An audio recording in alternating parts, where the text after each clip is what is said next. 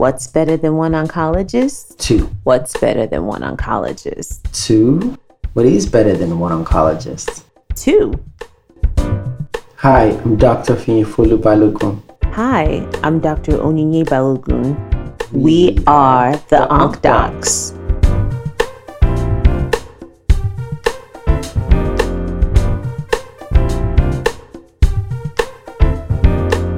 Cancer is rising worldwide, and it's nearly impossible to find someone who has not been affected by this disease. This podcast is dedicated to sharing the stories of those affected by cancer and educating the general public about this disease.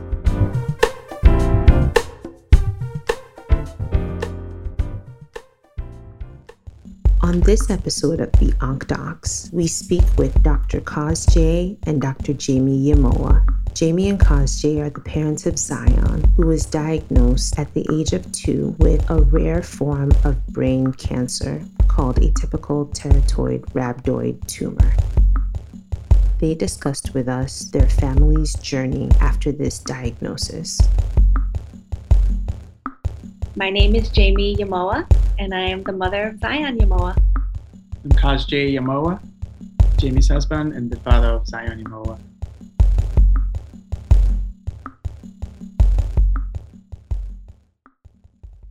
So Zion was a very dynamic, energetic young boy. Um, his eyes just lit up the room. His personality was just very, you know, pleasant and very enjoyable. You wanted to be in his, in his presence. He was just always very fun to be around. Um, and um, you know, life was great. Life was good. I was um, finishing, you know, residency, looking for a job, and in fact, around that time, I'd actually already uh, signed a contract, you know, to to come to Tampa, and so it was it was good. We are figuring out what life is going to look like, and um, uh, it was, you know, in hindsight, I think two weeks before his actual diagnosis, we noticed that he was probably going to bed a bit uh, longer, naps, just taking naps a little longer, and you know, had a bit of an unsteady gait, but it wasn't apparent at that point. But it became uh, real apparent to me when um, Jaymi actually brought up to, to me that he probably had some problem with his, you know, when he was putting his hands together to pray at night, he could tell that he had some motor problems on his left hand. Motor problems is when someone has trouble moving parts of their body. Um, you know, he came down to me and I was preparing, you know, for the next day to go to work, and he came down downstairs to me, and I felt that he was limping a little bit. But again, I didn't know whether he started me funny or something like that. He just has a little limp. So, but then um, the next day, I remember it was a Thursday, and actually I was I was supposed to fly out the that Friday for a conference where I was speaking. I had an oral presentation I was going to be given, um, and that Thursday, you know, I was downtown and you know Jaymi came over and she had some appointment for her knee and so I decided to hang out with the kids which was uh, Zion who you know it was just before his his uh, third birthday at that point, and Zoe L, who was uh, his younger sister, and she was barely you know 16 months at that point. And uh, so I got him the back of the car, and um, I realized that there was something off.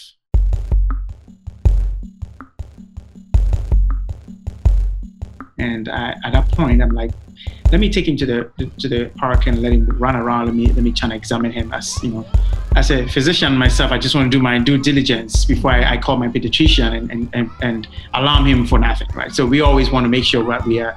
So I, I took him, and as soon as I saw him walking and trying to run, my heart just sank because he had a foot drop. Foot drop is the inability to lift the front part of one's foot due to weakness of the muscles in the foot. I mean, it was like, oh my goodness, this can be good.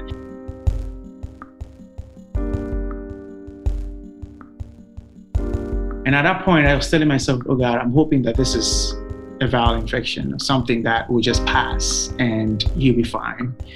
But at the same time, when I played through the permutations, you know, it could be, you know, how, how it goes, your brain just starts to go on all the differential diagnosis of what it could potentially be. Differential diagnosis is a list of possible conditions or diseases that could be causing a symptom. And I knew what it could, the worst scenario, and I was hoping for the best scenario.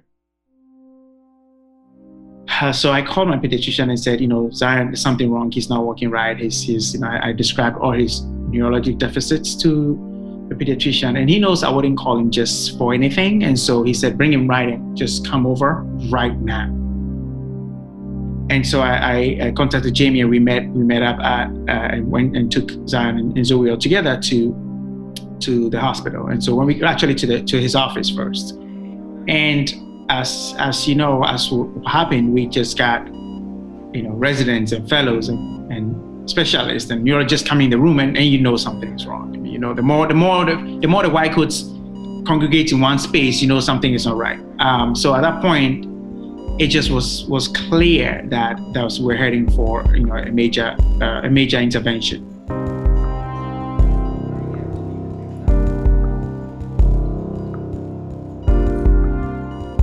And so, you know, we got picked up by an ambulance to go to the major hospital to have surgery done there. Um, so we left the pediatrician's office, and that same day by five, what, 4:35 p.m. So we were in the in the emergency room waiting for evaluation um, to determine what the next steps are. So at that point, it was clear to me that I'm not going, I'm not traveling the next day for any conference. I began to make calls to cancel it and re- re- reschedule things. And so by 7 p.m., 8 p.m. that night, you know, he had his first um, CAT scan. And I remember the, uh, the, and the radiologist or whoever that was came over and said that, you know, it's not looking good. He has a, about an eight by eight centimeter tumor in his right frontal brain. What they thought was was a tumor. He said there are multiple calcifications in there, and I, I told myself, well, that could be a good thing. He says, no, not so much, because it looked pretty aggressive looking, and that we have to do an MRI and, and so on and so forth. Now, hearing that for the first time,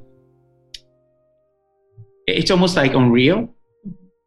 Um, I want it to be one of those benign. Benign is a non-cancerous condition. Large tumors that gets removed, and he goes on to college and graduates and whatever. And we can say, oh yeah, when he was three, he had this tumor that got removed. Mm-hmm. That was my prayer and that was my hope. Um, because I was always saying, hey, 90% of the time, that's what it is. 90% of the time, that's what it is. And we're going to be in that that big bucket, right? We always tell ourselves that, right? Um, but that wasn't the story after his MRI. We didn't get the exact report of the MRI, but he had to go into the OR um, that night, and we had to begin to like reorganize our life, calling family and friends, and you know, just getting Zoe all situated because we had a 60 month old that needed to taken care of, and Jaymi was not going to leave Zion's side. So I was a runner. I was doing the running around and trying to get things done. And so come the next day, he underwent a five-hour surgery. Um, and that wait in the waiting room was the longest wait of our lives, just waiting and waiting and just hoping that, you know, it's all going to be fine. And um, I remember the surgeon coming out and calling Jaymi and I into his office and saying that it looks aggressive, but it, he said the presumptive diagnosis was ependymoma. Ependymoma is a brain or spinal cord tumor that is often treated with surgery and has a fair prognosis, with about 60% still alive by year 10. And at that point, I looked at Jaymi and I said, "Oh, that, that could be good. I mean, that's you know, we'll, we'll, we'll deal. You know, we'll deal." He said there was a lot of bleeding. They had to do a transfusion. They, you know, there was some. He started talking about some sort of a um, breach in the left ventricle. The ventricles are spaces in the brain that contain fluid to bathe the brain. They are physically separated from parts of the brain that contain nerves for performing what we think of as brain activity. I started getting a little worried. I'm like, Ugh, I don't like the sound of that. But he said, Well, you got everything, you know. So I'm like, okay. So we he, he was uh, admitted to the ICU, and man, this little boy woke up like a champion. he woke up looking for food. His he had no neurologic deficits. We felt like we are out of the woods. He was like bouncing back, playing with his with, with his you know superhero uh, toys, and he was just back to normal. He was just real, and, and yet he has a JP drain in his brain and it's oozing, and and he's he's just he's just Zion. He's just living, you know. Um, so obviously we have to wait for the final pathology, and that's when I started to get the actual reports of the MRI. And by that point, I, you know, I was God being so good, I had finished with all my required electives. I was really graduated. It was just a matter of uh, all my, you know, everything with, uh, you know, that was required was done. But it was basically just some electives that I had to finish up. So you know, my I spoke to my program director in my chair and he said, listen, take time and be with your family. You know, this is going to be fine. Just, just, just uh, stay put. So at that point, I actually make, made some calls to, to look for protocols that he could be on for a moment. Protocols are another name for clinical trials. These are research studies to test out new drugs. Come, I think, maybe five days later, whilst he was still now in the oncology floors and trying to, you know, get him weaned off and get home, we had a family meeting. And again, you and I know when you, when, when physicians working with social workers and this and that, and everyone's face is a, a bit mm, like down, you feel it that this can't be good news. So they sit, sit down and tell us that the prognosis is poor and that the diagnosis, final diagnosis was atypical teratoid rhabdoid tumor. Now, I remember the first time I heard that diagnosis was when I was in PGY one, PGY two, somewhere, you know. And I asked the chief resident, "What is that? Is it does it have?" Because they said ATRT, and I said, "Is it an ATR like an ATM, ATR like pathway stuff?" He said, "No, no, no. It's, it's one of those rhabdoid tumors that is really, really bad." ATRT is a highly malignant and rapidly growing tumor that is primarily found in young children less than three years old. Median survival is one to two years from diagnosis, with just about 35% alive by year five. When he said that, Jaymi asked me, "What is that?" I'm like, "Oh God, how am I going to explain? How am I going to break this down?" Um, I know that you know two-year survival is like abysmal. Um, there are very few long-term survivors that you know of. So at that point, that that news was devastating. I don't know if Jaymi asked anything to say on that yet, but at that point, we're like, "What do we do?" Um, I made a few calls, and we, we had a, a clinical trial going on and that I, I felt like that's the only option. He needs to go on a clinical protocol because there is no standard of care for this. Um, he's had a surgery already. He's going to get his 14 day uh, MR, post uh, surgical MRI. We'll figure out what, what is in the cerebrospinal fluid. And in the meantime, I'm going to make the calls with people I know and maybe we can get into a clinical protocol. And we got into a clinical uh, protocol at St. Jude, and that was uh, the way we went. So at that point, I was um, living in Philadelphia, finishing, you know, residency, sign a contract to be at in Tampa, and living in Memphis because we had to relocate there. So I was in, living in three states in that phase of our lives. And I can tell you, it was I was flying back and forth and trying to figure things out. And by the way, Oni, I'm sure you appreciate this. I was about to take uh, written boards. So, so that was all going on. I'm trying to study for written boards. I'm trying to you know, graduate because I did not want to graduate. I mean, I've gone this far that I, I wanted to graduate. I mean, there's the, the incentive was there to finish this, and and so thank God we had a very very uh, you know incredible time with you know I, I have to say that the child life specialists were great with him. He he really felt like he he belonged. He he found his, his spark again. We go, went through the protocols. We got the chemo. We basically he, he dealt with a lot of his treatments. Um, because we we we told him this, the stories as though he was he was working through superhero stuff because he loves superheroes. And mm-hmm. when he was getting a methotrexate and you know that it was so green, we, we called it a green juice for Hulk. You know, we just had to make him participate in his care as much as we could, rather than let him feel like my parents are letting him do this to me because I was traumatizing. We're like, let, let us relate some of those things to him so, so that he can connect to them in his own way he liked Spider-Man. He liked all the Spider-Man movies. So anytime he went into a CT scan or MRI, I told him that it's one of those machines that makes Spider-Man strong and makes him, you know, fight his foes. And he's like, okay, if that's what it is, I'm going to do this MRI. I'm going to do this CAT scan. I, and we had to find ways of just connecting with him. I mean, when he even got his port, you know, we called it the Iron Man thing. You know, so so uh, so you know, Iron Man has the has the whole thing on his chest. I, we told him that was what it was, and that's how he made, he made him stronger. You know, and and those were the things that we could get him through. And he loved those those stories. He, he could he could identify all his medicines with something that was supposed to really make him stronger. As much as you know he really had a hard time going through some of the you know chemotherapy schedules and the nausea and the vomiting and the tough times i think we were able to allow him to really participate in his care as much as possible because he was barely three years old. And how, how much does he know about? He doesn't he wasn't going to he was apart from immunizations he wasn't sick you know? So the hospital is a foreign place to him. Um, it's, it's supposed to be my workplace, but that's not his. That's not where he lives, right? And I think the hardest thing for me was when he really wanted to leave the hospital, and we said, "You just can't leave. You are immunosuppressed. You just can't leave." And said, "I want to go to the playground." Fast forwarding a little bit, he went through his treatment, and he basically had his three month scan. Um, actually, he had a six six week scan that was um, clean. So we we believe that everything was fine. He got through his his uh, cycles of chemo. I think we had enough four month four months kind of his initial cycles that seemed great, and so he was supposed to have focal radiation and then be done, and then he go, goes on maintenance. And so he finishes the focal radiation, and, I, and I'm I'm I'm telling I'm I'm I'm looking at a scan that was done six weeks prior, which had no disease. His cerebrospinal fluid had no atypical cells. Everything was good Six weeks later, we get a follow up scan, and he has leptomeningeal disease. Leptomeningeal disease is when cancer spreads to the thin layer of tissues that cover the brain and spinal cord. These tissues are interconnected and serve to protect these vital organs. So when we see cancer in them, the prognosis is very poor. All, all over, like all over. And I, I, I mean, when when they came, they actually aborted the um, lumbar puncture. A lumbar puncture is a procedure whereby some fluid from the spinal cord is collected and tested. In this case, it is to check for the presence of cancer cells, but it can also be used to test for infections. Because once the MRI report came, they said, There's no point. There's no point doing an LP. Um, so they came to tell us the news, and that was the second worst day of our lives, and it still is.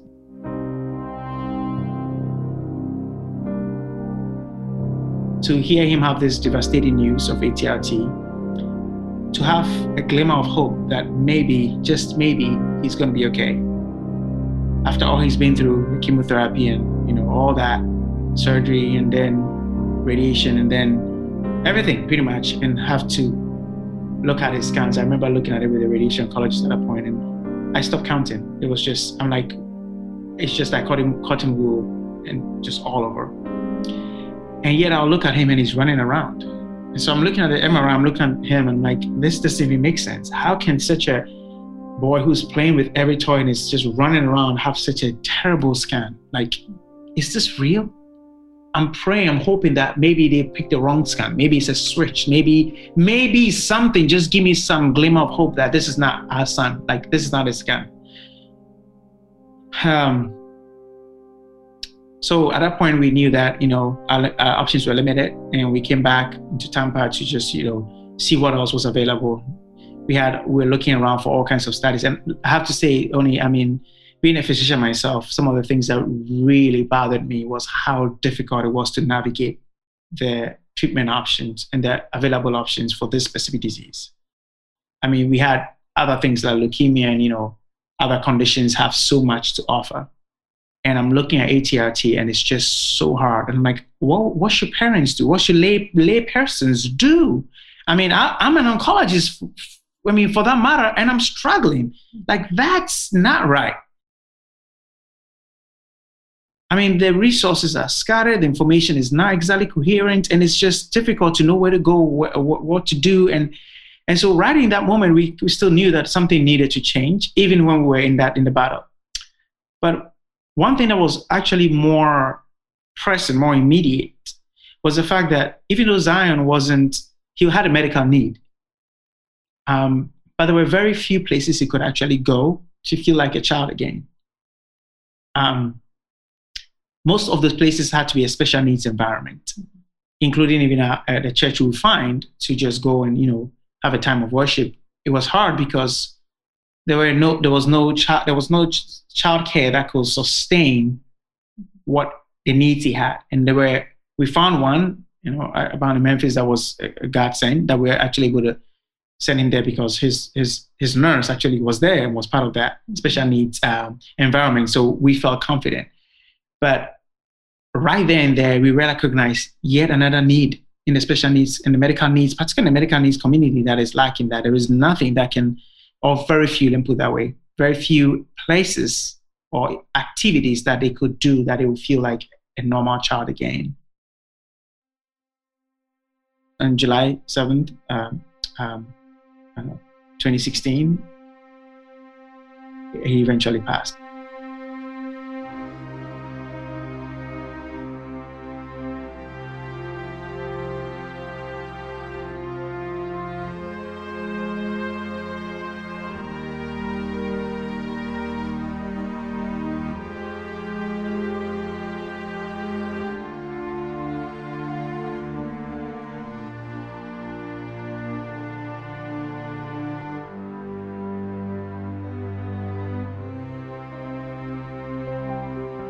And um, yeah, that was where we, we had to say a very hard goodbye to, to him.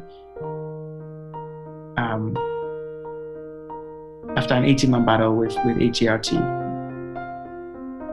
And before that, I think in, you know, there, there, was a, there was a specific moment that I'd like Jaymi to talk about that defines our need to start something in his memory because of the time where he found himself on stage just like singing and dancing. And that was the that was almost like the, the climax of his of the joy we found in him just doing what he loved to do. And after that everything went downhill pretty much. So mm-hmm. that marked a very special day for us so.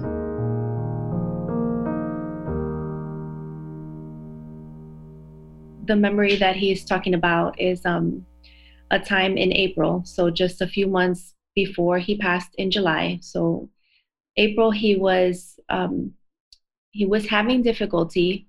Um, he was not able to walk with his full strength. He was using a walker on occasion.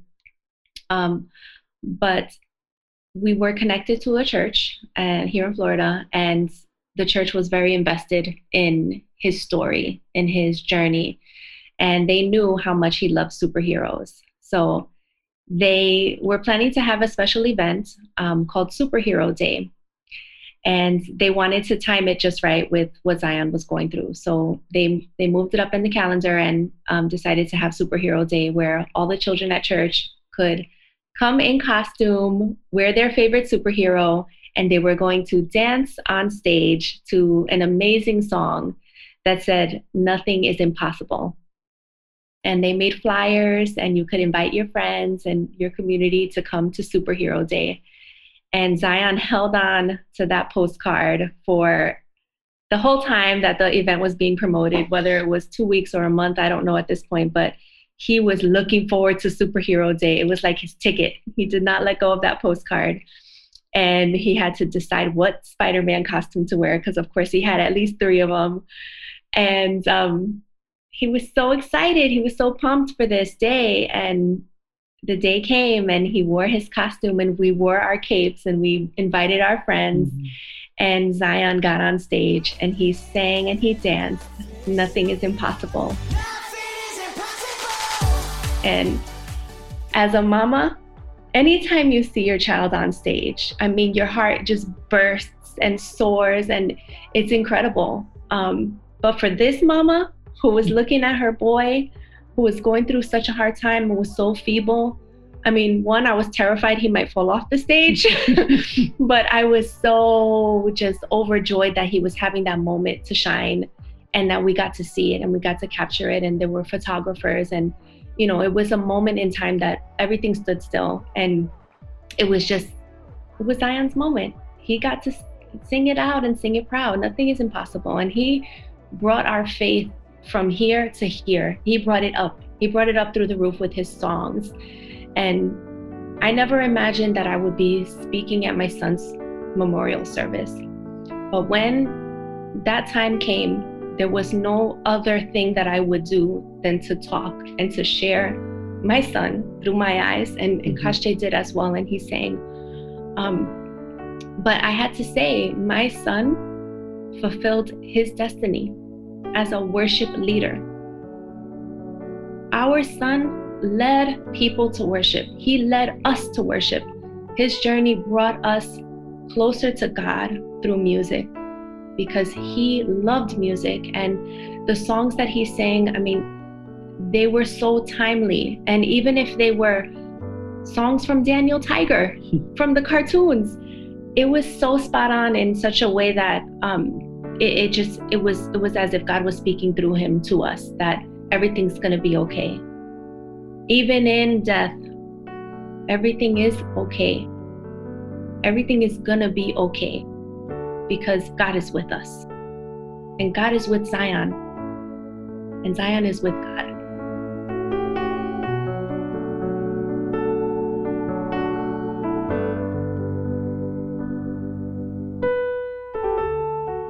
On part two of our episode with the Yamoahs, we'll talk about life after Zion's death and the organizations that were inspired from the loss of their child. It's a story of taking life's tragedies and turning them into triumphs.